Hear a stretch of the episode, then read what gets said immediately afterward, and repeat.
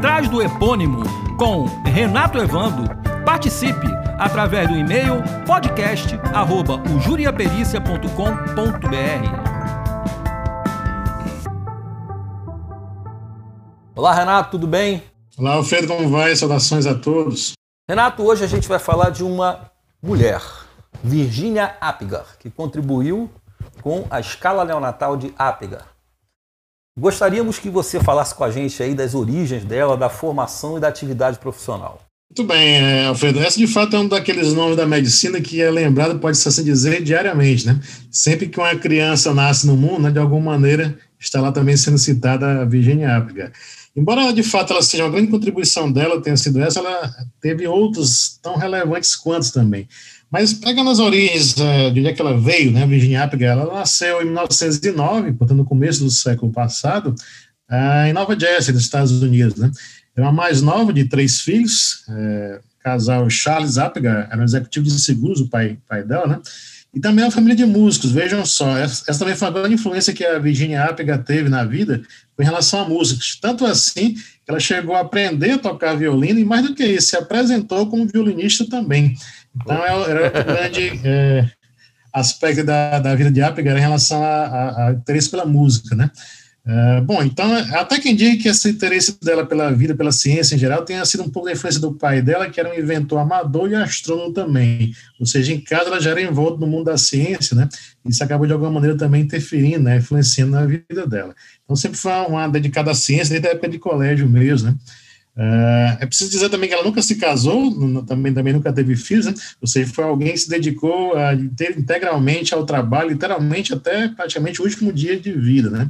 E que, pese não ter tido filhos, mas influenciou na, na saúde de, dos filhos de Tans, né? inclusive continua influenciando, né?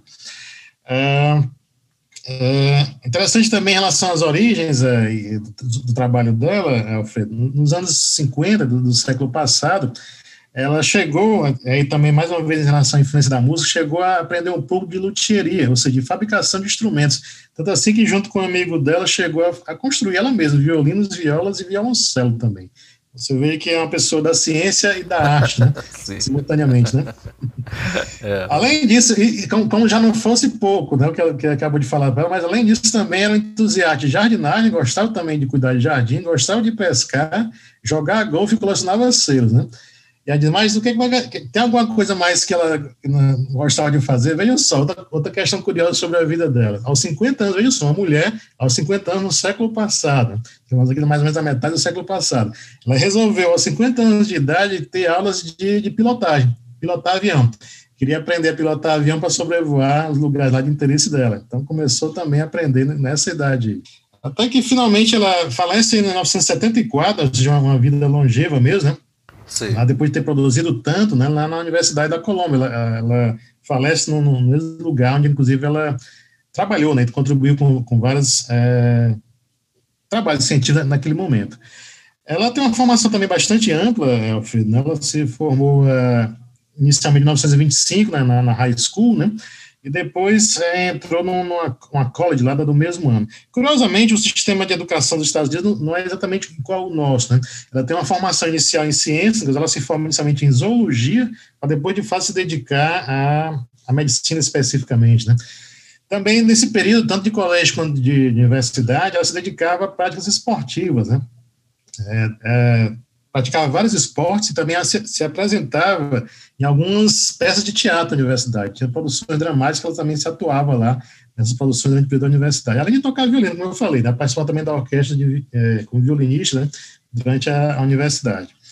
Bom, mas a formação médica especificamente, ela, ela acontece na Faculdade né, é, de Medicina da Universidade da Colômbia, né, é, em que, curiosamente, ela era, era, era nove, somente nove mulheres compunham a, a, classe dela, uma classe de 90 estudantes. Então, de 90 estudantes, nove eram mulheres e a Virginia Apigar era uma delas.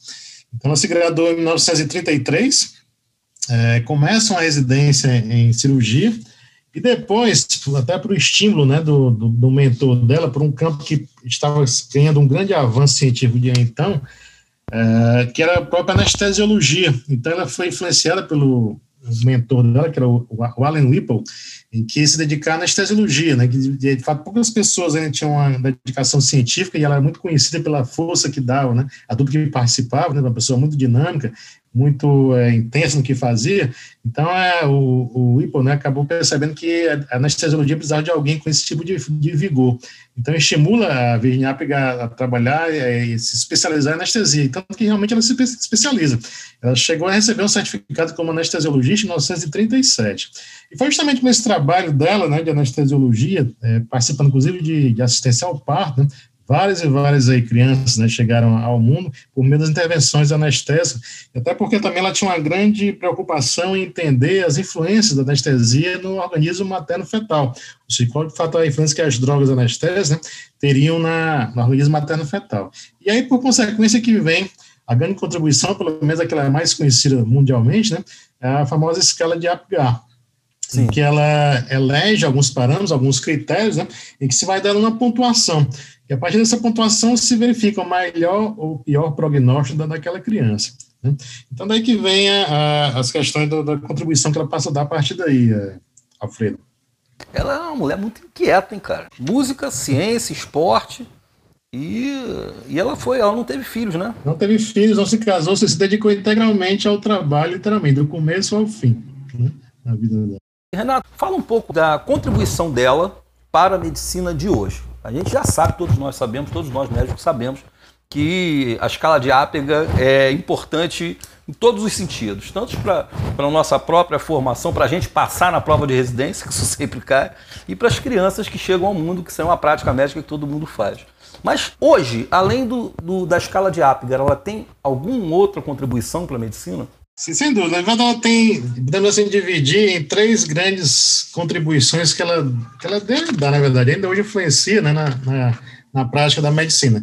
Lembrando inicialmente a, a, famosa escala, ela é lembrada mundialmente por conta dela, né? Até cerca dos anos 1950 ela já tinha participado de cerca de 17 mil nascimentos. Então veja que não foi pouca coisa, né? Ela tem a oportunidade de, de fato, observar várias e várias crianças, né? Então, a partir daí, começar a ver que, que critério de fato poderia influenciar né, no bom prognóstico ou não uh, dessas crianças. E foi justamente a partir dessa observação também da escala, né, começou a ser repetida, que ela se dedica a um outro ponto que, digamos assim, ela também foi pioneira, né, inclusive foi professora universitária dessa matéria, inclusive uma das primeiras do mundo, que é a chamada teratologia, ou seja, o estudo das malformações. Né? Então, a partir, principalmente de 1960, ela começa a publicar também trabalhos envolvendo essa teratologia, ou seja, possíveis malformações, possíveis defeitos, ou seja, inclusive começando a se preocupar com o conceito de pré-natal, que é algo muito ainda é, inicial, é, inicial mesmo, né, naquele momento da, do século passado, que não se tinha tanta assistência, assim, tanto cuidado, tanto zelo com a com cuidado da mulher gestante, né? Então, cuidados como alimentação, o tipo de exposição que essa gestante pudesse ter ao longo da, da gestação, poderia influenciar na, na, forma como o bebê iria nascer, né? Inclusive, como eu falei, inclusive questões envolvendo a, a, as malformações, portanto, a teratologia é um dos grandes campos também que a Virginia Apega contribuiu.